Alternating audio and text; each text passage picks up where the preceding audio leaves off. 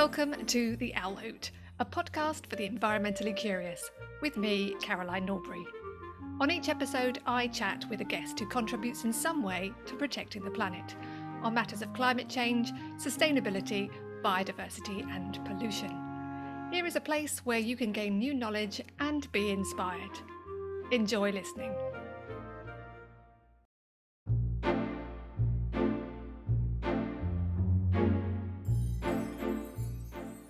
Today's episode is all about electric cars, and with me to share his expertise is Nicolas Raimo.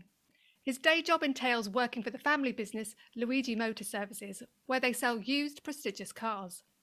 They are now strong advocates of electric cars too, since Nick became interested in the environment in 2016. Outside of his day job, Nick shares his extensive knowledge of EVs through his fabulous YouTube channel. You can check out and subscribe to the channel by searching for EV Nick. Electric vehicles are the future, and for those thinking about what their next car might be, this conversation will, I am sure of it, going to give you something to think about. Welcome, Nick, to the podcast. Yeah, welcome. Yeah, thank you, thank you for that intro. I, I have been in, interested in the environment slightly longer than that, but that's when I started to realise when I could uh, expand on being better for the environment um, and and EVs seemed the next thing that I could logically do. Oh, cool. Well, tell me a bit about that then. Where did you start in your sort of environment journey? Weirdly, uh, well, with the environment journey, kind of, it's always been been there. I, I mean, I'm not, I'm not. Don't get me wrong. I, I'm not the world's best recycler, but I try and recycle as much as I can and reuse and use as little plastic as I can. I've actually become more environmentally friendly since having an EV because pay a lot more attention to what I do. But it's always been there in the back of my mind. And, you know, I, I always thought, what can I do to improve? And like most people, I think I'm willing to make improvements as long as they don't make too many sacrifices on my day-to-day life. And I think majority of people will admit that we're not all, you know, environmentally friendly as we should be. But if we're if we can do it without making too many changes to our daily life, we should all do that as much as we can. Absolutely. Uh, no, no one is perfect. A lot of people are on a trajectory and it's about starting where you're at. So, how did it start with the electric vehicles then? What sort of sparked your interest there? Funny enough, it was YouTube. Um, so, uh, YouTube just randomly started throwing some videos at me to do with electric cars. Now, I've, ever since Tesla got announced, you know, first Roadster got announced uh, as a kid, I remember watching it on Top Gear and Top Gear making fun of it and pretending it ran out of, you know, out of out of electric. And I, I don't know if anyone ever knows that backstory, but Auto, Top Gear deliberately scripted the car to run out of charge. It didn't run out of charge. They scripted it because it was more of an interesting entertainment program. But, but that aside, I thought, what a, what a wonderful car. We're all going to be driving electrics and and you know, start a little bit in high, you know, thought hydrogen maybe may be happening, and then started watching YouTube, as I was, you know, just basically watching a lot of YouTube videos about electric cars. And I thought, yeah, yeah, I'll probably do that. But I lived in a terraced house with no off street parking. You know, this was the very early days of electric cars. There wasn't a lot of public charge points. There wasn't enough to, you know, commute to work and charge every day on them because this was the point where EVs were, you know, 50 to 100 mile max range. And I thought, well, do you know what? I'll, sell. I'll sell the house. We want to move. We want a bigger house. Let's, let's sell the house and buy a house where we could have a driveway and possibly have an EV. So we did that in the hopes that we'll buy an EV in maybe two to three years. And then I thought, found out about a little Renault a car called a Renault Zoe. Now I work in the car trade, and I saw these cars going through auction. And I thought, God, these are cheap. Nobody wants them. So I did more research and watched some more videos on YouTube, and there wasn't really enough information out there for me to learn it um, or, or get too much. You know, the early days of information, there was enough on loads on people driving Teslas and telling you how to get a Tesla, but you know, I don't have 50, 60 grand lying around in my back pocket. But the Renault Zoes at the time were selling for five, six grand. So I just thought, do you know what? I'm just going to buy it. And if I've made a terrible mistake and work in the car trade, I'll just sell it. And uh, yeah, that's pretty much the history um, of where I started. And that, that made me jump into starting a YouTube channel, trying to help the more sort of affordable range of electric car enthusiasm. You know, get people to sort of learn about the cheaper cars because there is other cars out there. Then everyone's even now everyone just assumes, oh, I can't afford an electric car. The 50, 60 grand. Okay, I mean that's so so interesting that not only have you discovered you know finding the electric vehicles on YouTube and then finding a gap on YouTube that you could fill, as well as I love the fact that you sold your house to to get a car. yeah, the estate agent thought I was a bit mental. I think when, I told him, and, and, then we bought on a new estate, and they were like, he was like, you know, started saying how I wanted electric to the garage. He's like, why is that? I Well, well, the only reason I sold my old house to buy this one is um, because I want an electric car in the future. And he even he he's like looking at me going, what a weirdo. so you get this car. You didn't sell it. Did it live up to what, what you what it, what you hoped it would be like? So we only just sold it um, six months ago. So right. my wife had it for four years, and she, well, we've obviously replaced it with another electric car. Um, but yeah, we had it four years, and she really did not want to sell it. Uh, I had to prize it off her hand. Um, she, you know, she was also when I first I gave her, I bought the car and I said, "This is your new car." She goes, "I don't want an electric car. What if I run out of charge?" All, all you know, all the questions that you hear of everyone. And I said, "Well, you only drive to work and back. You won't. She won't drive out of a a 30 mile radius of where we live. My wife doesn't like driving at all, long distances or, or doing motorways. She likes to drive locally. So I said, you only do 15 miles to work at max and back. The car does minimum in the winter 50 mile range. I said, so it's a week's driving for you. And she once she got it and she started driving it, she was like, Do you know what? This is the best car I've ever had. I don't have to go to the petrol station. I don't have to go and pay for fuel. I don't have to go and fill up at night, uh, you know, at a forecourt or, or anything like that, or going to shop. It defrosts itself in the morning, you know, when on a cold day. She goes, I don't have to sit there in a car scraping the window and it completely changed the way she she thought about driving. She, you know, it, she she saw it as an EV as a, a way of having more time together as a couple because she wasn't going to petrol stations filling up or drive because we live rurally, so that our nearest petrol station is not in the direction that you want to drive in. Okay, that, that, that makes sense. So it sounds like a very positive experience. In terms of the actual driving experience, is, is that different from driving a fossil fuel car? If you drive an automatic, it's very, very similar. It's, you know, if you've never had an automatic car before, if, if you go to most people, the saying is once you have an automatic car, you never go back. And with an EV, once you've had an EV, you never go back to driving a petrol car. Most, you know, I think when they surveyed, I think 99% of something of drivers, I'd have to get the exact survey, but it was in the high 90s, said they'd never go back to a petrol car ever again. Wow, and that's impressive. The, the main difference you notice is it, it's smoother. So there's no gears in an electric car. So it's, it's one continuous gear. So it's a lot smoother. They're a lot more powerful. And the reason they're more powerful is a 90 brake horsepower petrol car, you know, your standard 1.2, 1.4 car, and a 1. Point, uh, you know, a standard EV of 90 brake or 110 brake horsepower is a lot faster off the line because you've got all that torque, all that power because there's no gear. So they're very quick off the line. The top speeds of the, both cars are about the same, but it, it's your the instant power off the line. So every time you ever, you know, I ever take someone out an electric car, I always deliberately put my foot down because it gets rid of that myth that they're a milk float straight away. Yeah, and I guess that's a, as you say, a common misconception. So it sounds like it, it, it drives really nicely, and, and, you have a lot of plus points in terms of time saving and the inconvenience of petrol stations and what have you. Were there any downsides of having this car that you hadn't expected? Uh, downsides. Uh, oh, rack your brains. Uh, Clearly not. Oh, that, not, not none jump out at me to be honest. I mean, the obviously my electricity bill went up, but then at the same time, I had no fuel to pay for. You know, there was no petrol or diesel to pay for. So I saved what I saved in fuel was you know more than enough to cover the electricity cost. The electric cars are extremely cheap to run, even with the new electricity prices that are you know obviously we've had a massive price increase at the moment here in the UK. Even with these price increases, they are still cheaper to drive uh, you know every day. And there is electricity tariffs designed for electric car drivers at even lower you know rates that you can pay to charge your car.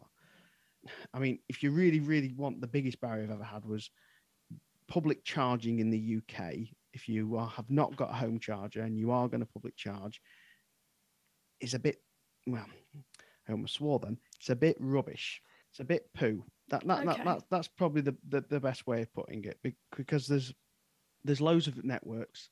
They've all got different apps. Now it's a lot better than it used to be. Now you can just tap a card. So most most most, most service stations, you know, most charging stations, you just tap your credit card or debit card or your phone, and it'll start the charge.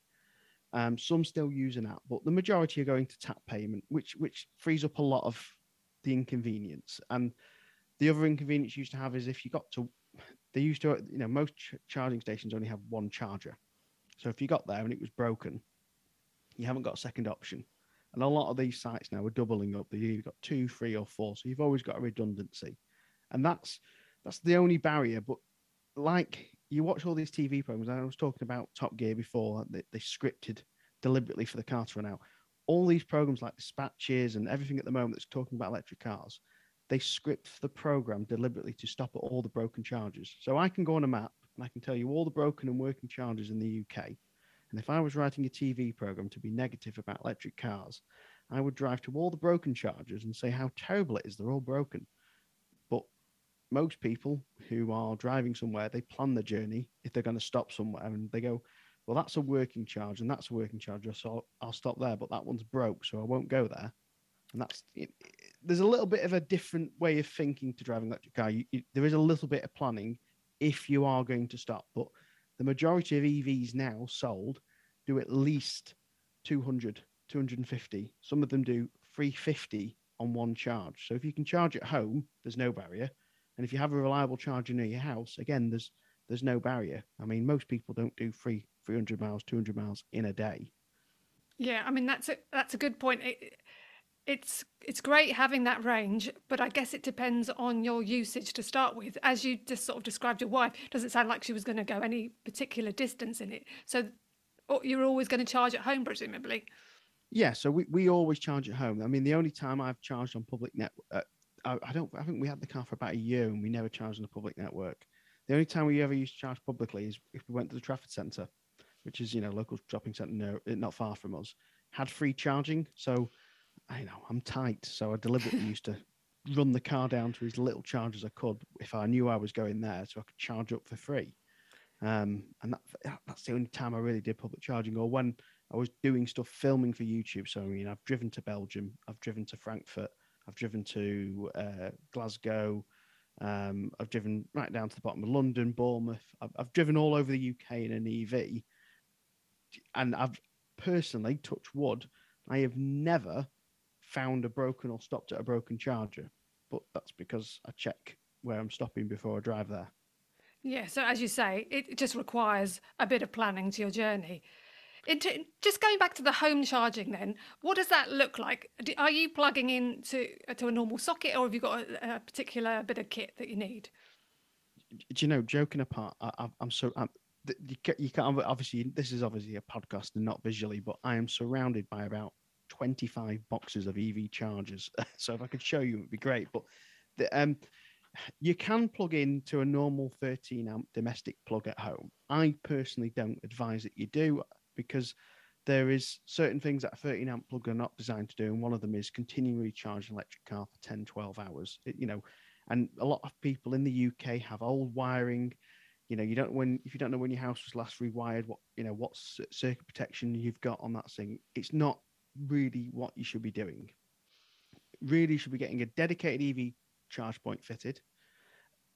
By the time this podcast probably goes out, the grant's probably finished.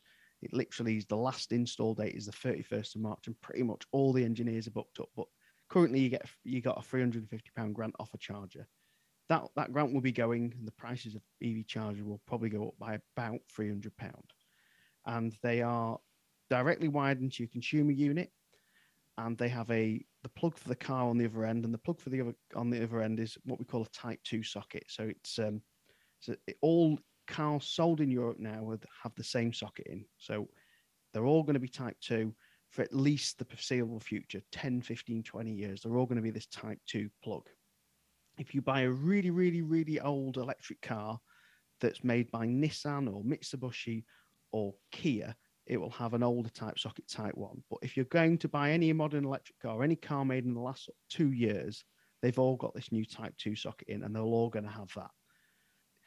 Trying to keep it simple and not kind of confuse it, but you can you can get what you call an untethered charge. So an untethered charger is just a plug on the wall, and you use the plug from your car, and that will work with any car, um, a Type One or a Type Two, because you're using your cable from your car and you plug it into the charger.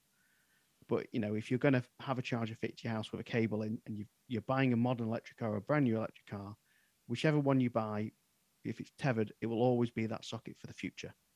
There's just some very, very, very small use cases, but the majority of people, you know, buying a car today will have that new socket in. So that sounds like it's going in the right direction where the tech is coming together and being more universal rather than having lots of different unique types of charging going on. Yeah, but I mean, you got to you got to remember we've, we've we've got two types of fuel in the UK, and that's never really bothered anyone. You know, we've got unleaded, we've got diesel. I mean, really, we've got LPG, and we've got uh, some hydrogen, and and uh, you know, th- there is different forms of fuel, and we've always got along with it.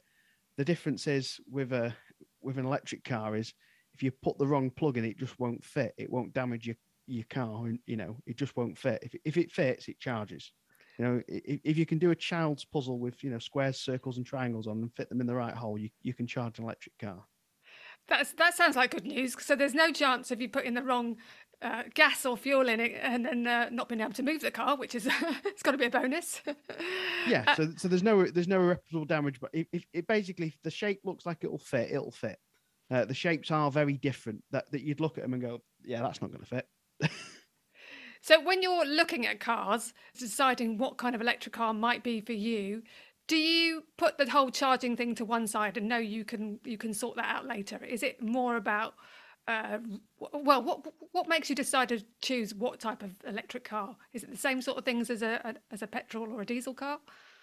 Yeah, pretty much. I mean, you'd start with what what range you want to do. So, I mean, don't look at the don't don't do the typical thing that everyone does when they think of buying an electric car, which is, well, one day I might have to do 400 miles. If if you haven't driven, you know, 200 miles for two years, you don't need a car really that does 200 miles. So don't start looking at ones that do 300.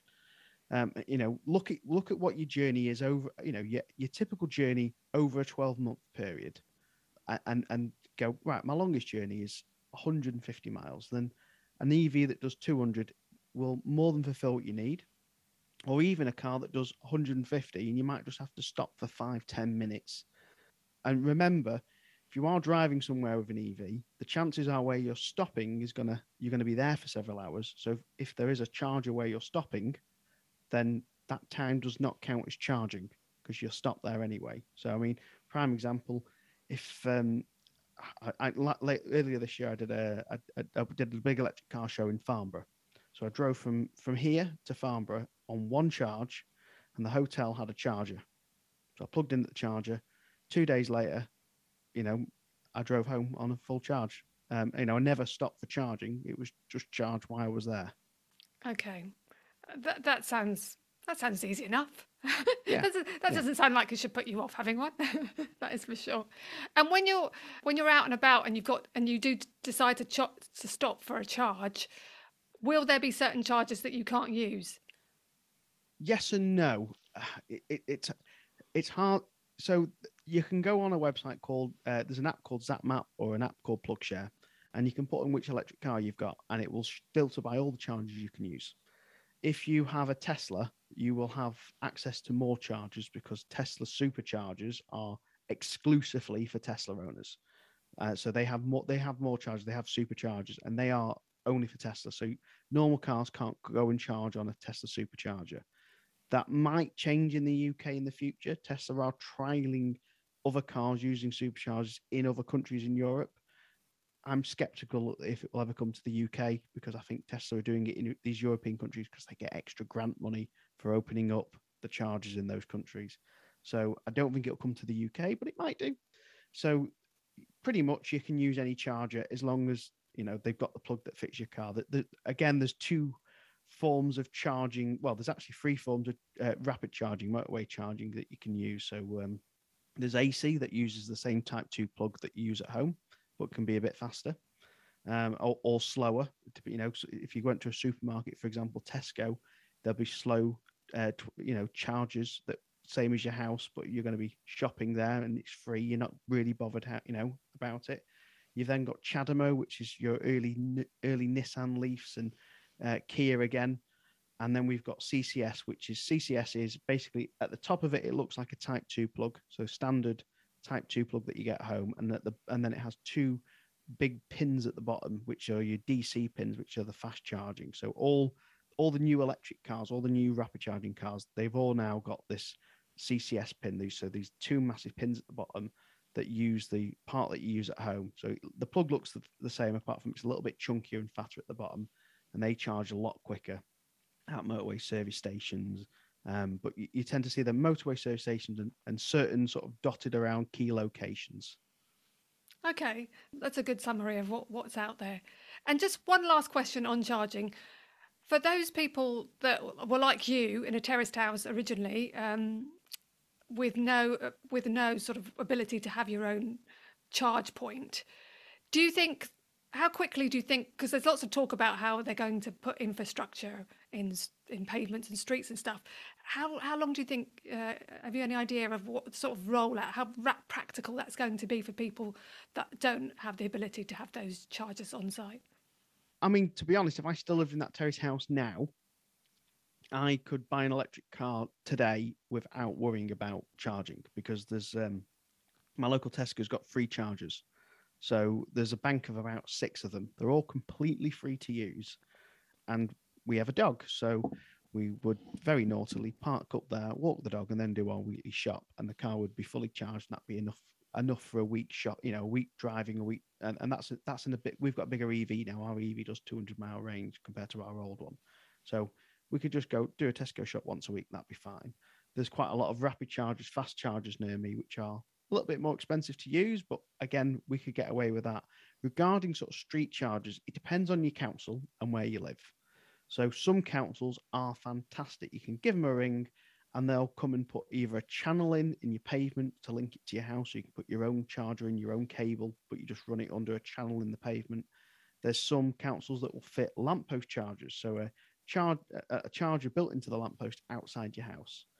And some councils are terrible. Uh, so it really depends on your local council. It's bet it's if try and find out if your local council has a, a department for EV chargers. If they do, ask them. There is central government grants for them to put these street chargers in. So you know there is funding for for the government to get you know your local council to get funding for this. So it's worth asking. It's worth seeing what local chargers are about. You might be able to use local Tesco or local supermarket, and you might be able to what we call graze chargers. So there's a there's a lady I know who lives up in Dundee. Dundee, it's Scotland, has got loads of chargers all over the place, and she's not had a home charger till about last week, and she's been driving an EV for six years. And all oh, she wow. does is she goes shopping, charges up. She goes to work. They've got chargers at work. She charges up there. You know, they've got the chargers at a dentist. They've got chargers across the road from her house, and she's never ever worried about charging because there's so many. And if you look at Norway, who are massively ahead of us, you see cars parked near chargers that are electric and they're not plugged in because they don't need to because they're always there's always chargers. Wow. Okay. Uh, it just from what you're saying, it just once you've adapted, you'll see them everywhere for starters. I imagine they'll become straight on your radar, and you'll. and then... It's like when you buy a new car. It's like when you buy a car and you go, "Oh, buy this car because I really like it, and I don't see many of them. As soon as you own it, you see it every single day, and and it is like that with EV. You're like, oh look, an EV charger, an EV charger. Um, I mean, they, they literally just fitted the the test the ones to our local Tesco recently, and me and my wife pulled in to, to do a show. It was right near Christmas, and I was like, when did they fit them? They, they, they just, you know, they're repeating overnight. There's loads of chargers. I mean, if any of your listeners are, you know, curious to see how many chargers are in your area, just go onto one of these one of these apps or websites, PlugShare or ZapMap, and just type in your postcode and have a look. And I think you'll be surprised on how many there are near you. Yeah, that's that's good advice. So, just coming back to a point you've made a couple of times about the grants. One, obviously, going about to finish with uh, the, the, charging, and uh, the local council possibly having a grant. Are there any other grants out there that you can access for purchasing an EV? for purchasing an EV, there's a small grant. Um, I think it's at the moment three and a half thousand pound. It it could go away at any time. The government could just pull it. I'd argue it's probably not needed. There's there's enough people now adopting electric vehicles that I don't think a grant's needed. I think in some some form that the grant actually hinders electric car growth um, because it's pushing up prices. It's artificially inflating a price that you know probably would naturally come down without the grant. I think in the very early days, yes, the grants were needed because electric cars were a lot more expensive and people needed that extra help to get there. But I think now, personally, I think that you know that there's enough demand and there's enough incent there's enough stick coming for, for 2030 there's enough stick coming that they don't really need incentives as well well, that, that's in, that's interesting. Uh, what you say about the prices, pricing, and not needed, and perhaps coming down, and further, further to come down still. I imagine. What is the second-hand market like now that they've been around for a while? Uh, uh, is it is, is it as good to buy a second-hand as it is to buy a new? Apart from obviously the price.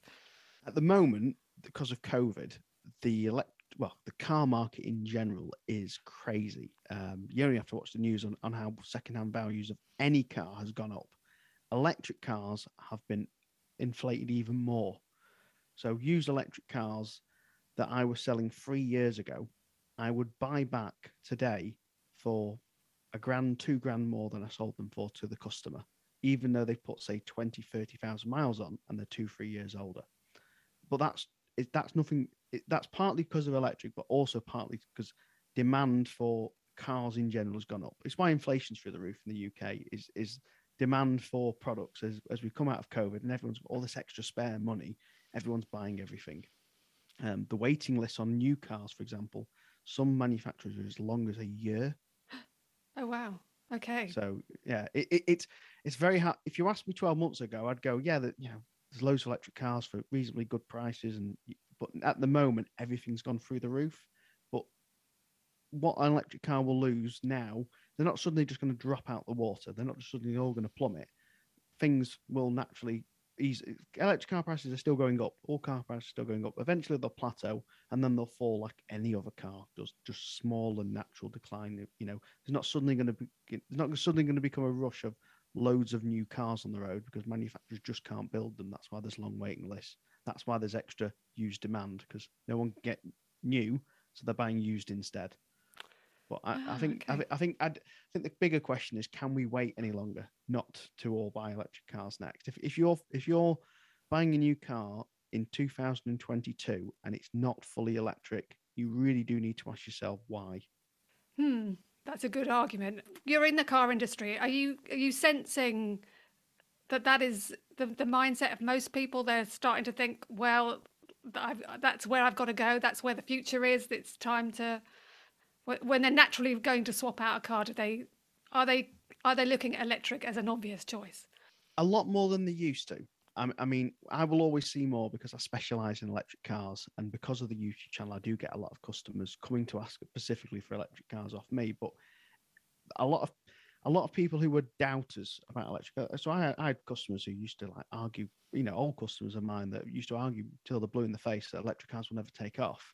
And one of them's just bought an electric car off me last week. So okay. it, it, it, it's we are getting there. There's always going to be people that you know. There's always going to be the people that will be last to change, but you know, I'm sure there's still people who were last. You know, who thought the horse and cart uh, would never go away, and uh, look where we are now. Yeah, absolutely. Uh, I just want to pick up on um, something you said a bit earlier in the conversation about the whole energy scenario. So you buy an electric car, suddenly you're thinking about the, your electricity and maybe in a, from a different viewpoint because you're going to use more electricity. Do, is it at that point most people have already perhaps gone to a renewable energy tariff, or is it the fact that they're buying an electric car and their electricity is going to go up that they might? I just, just wonder, it's a bit chicken and egg. If you're if you're environmentally uh, outward looking, perhaps you're going to change your energy supplier anyway. But do you find well, what was your story? What did, what came first, the car or your your energy supply? So I've always been on renewable energy tariff because I think that's one of the small things that we can do as as any any consumer. One small thing you can do to be more environmentally conscious is pick an energy company that is environmentally conscious. Uh, green energy is typically actually cheaper anyway. So most renewable energy companies are usually the cheapest. So even though people didn't intentionally pick a renewable energy company, they usually went for one because they want they want the cheapest price. So that, usually goes weirdly hand in hand. Um, but I was already with a you know renewable energy company. But when I got the EV, price conscious came a little bit more. Now I still want to stick with renewable, but there's there's certain energy companies that offer more incentivized tariffs. One of one of them's got eight legs. Um, uh, you know, I'm sure you can work out which company that might be, but they they they offer um, a tariff where you get uh, cheap electricity for a short hours, four four hours at night, which is enough. It's enough to add about 100 and, 140, 150 miles to your average electric vehicle. So you know, it's it's it's you know, it's quite a substantial amount of e- electric mileage. So I mean, if you if you did have a big EV that needs 300 mile range, you, you you'd, you'd have to charge up over two nights or in the peak tariff. So their off-peak electricity at the moment 7.5 pence a kilowatt hour. So to put that in perspective, when the price cap ends, uh, your average unit rate's I think going to be about 33p a kilowatt hour. So seven and a half p is much, much, much cheaper. And their peak rate uh, for my area is about 30p. So right. I pay a lot more in the peak, but a lot less at night. So the, the idea is they, they're incentivizing you to sw- switch that load to night. And the reason they, they ask you to switch to night is at night we have low grid demand. So there's a lot less coal on the grid, there's a lot less gas being burnt. Tends to just be a little bit of nuclear, but mainly, especially in the winter, wind. And wind is, you know, typically pretty reliable. Um, that you know we can predict it. We know when it's coming, and it, it's usually it's usually in the winter. We usually get a lot more wind, wind in the winter, and at night in the past they've they've had to turn off wind generation. They've had to ask turbines to turn off because there's excess wind, but there's no demand, and by having electric car tariffs incentivize you to use at night, it means no wind turbines are being turned off, no no extra spare energy is being wasted, but you're still, you know, you're, you're off shifting that energy. So we've seen it before with Eco Seven, but tariffs are getting more adaptive now. We're, we're seeing a bigger change to the way people think about energy, and this isn't something where you consciously have to get up at say half twelve at night and plug your car in. You leave your car plugged in. You tell the car, the app, or the charger hey, look, just charge me when it's cheap, and that's what the charger will do. Oh, that's that's super cool. And the tariff that, that you were talking about then, have you got to prove you've got an electric car, or is, is that how you tap into it? Or uh, they ask you to prove that you've got an electric car. Yeah, yep. so they, they do ask you, but they can pretty much tell by the usage you've got. So, yeah. you, you know, for example, our our electric car now has a 50 kilowatt hour battery. Um, so if you think most people use, you know, your average your average sort of small household uses about nine to twelve kilowatts a day. So I can, you know, I can fill that battery up with about thirty-two kilowatts hour hours at night. You know, basically I, the the four-hour period, I pull about seven seven seven point two kilowatts uh, for every hour for over a four four hour period. So they, they know straight away I've got an electric car. You can just see how much the, the spike usage is. For sure. That is just a lot of wins in there, isn't it? Using the wind energy at night and being able to use electric vehicles. I like that whole combination of wins. They, do they do some other really clever tariffs. So they, they do one called Agile, which at the moment is very expensive because because of gas. Um, so even though we all buy renewable energy, so I'm on a renewable energy tariff. So you might say to me, well, why does the price of gas affect the price of my renewable energy tariff? Well, wholesale prices mean gas prices have gone up means that wind energy you know w- wind turbines can charge more for their electricity because if you know gas has gone up to say 30p a kilowatt and you're a wind turbine you're not going to sell it for 2p a kilowatt because you're going to go well they're charging 10 20 times more than me.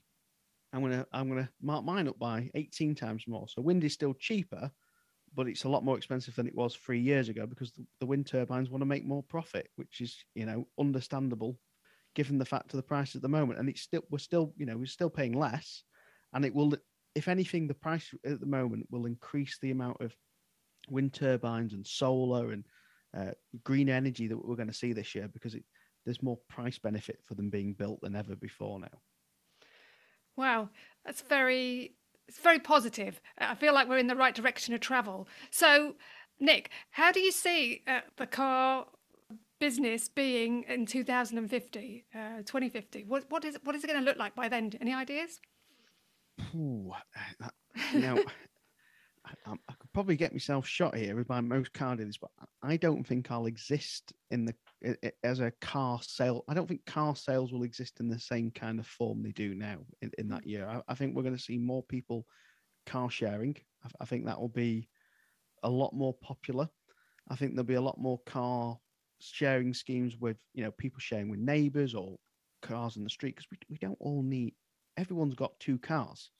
How often does your car stay parked up? You know, most average cars are parked up for 95% of all their time.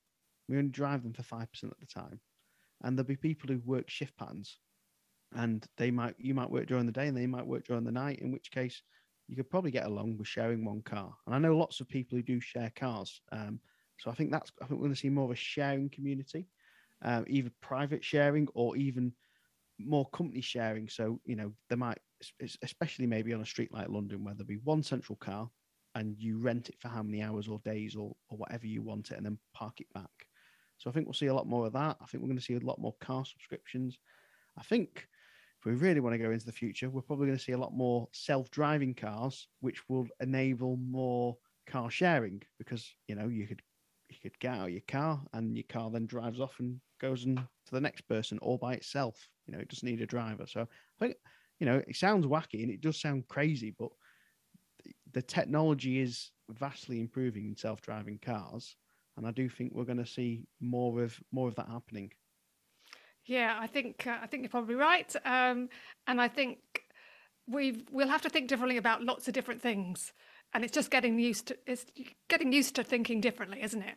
Uh, and you've obviously embraced it. Uh, in addition to sort of the um, your ev work and the environmental stuff you try to do at home. Have you got other things you'd like to embrace in terms of uh, environmental actions?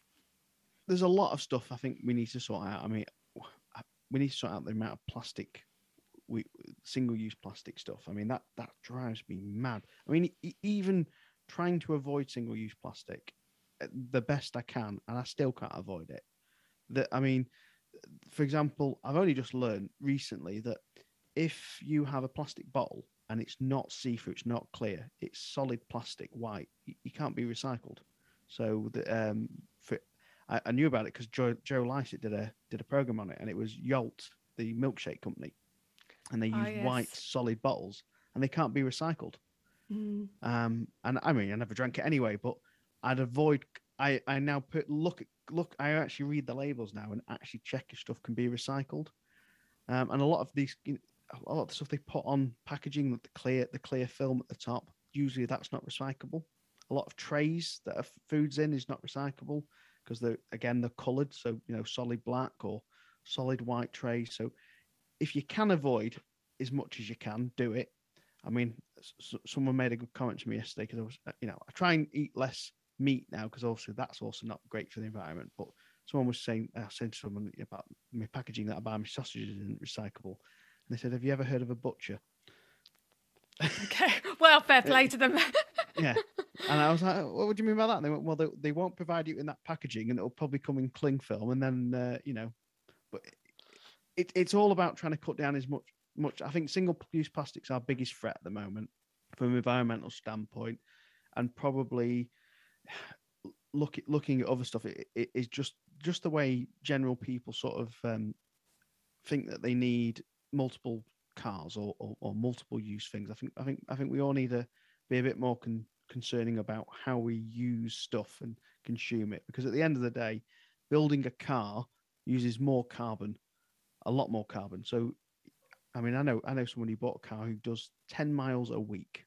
You don't need a car; just just get a taxi. It's it's it's a waste. Yeah, absolutely. I think that's a really good place to end on. Being very mindful of just about consumption in general. It has been, I can't tell you how uh, interesting it has been to talk to you. I have gained so much knowledge myself uh, and uh, very enthusiastic about the electrical, electric car market. It's, it's just um, definitely the way forward.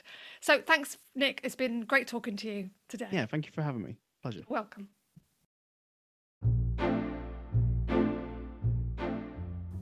Thanks to Nick for giving us the inside track on electric cars. Choosing an electric car when you're replacing your current model seems to make a lot of sense, an opportunity to be less reliant on fossil fuels.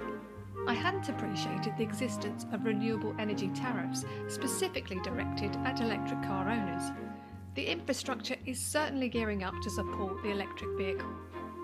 There appears to be no major downsides, a change in mindset perhaps when you go on a long journey, as it's probably a good idea to plan your charging stops. I highly recommend subscribing to Nick's YouTube channel called EV Nick. The link can be found in the show notes. I'd like to thank Andy Shaw for audio editing, Jeremy Jones for providing the music, and to you, of course, for listening. Don't forget you can subscribe to get automatic access to each new episode. And it would be lovely if you could rate, review, and share the podcast. It really helps. Until next time, bye for now.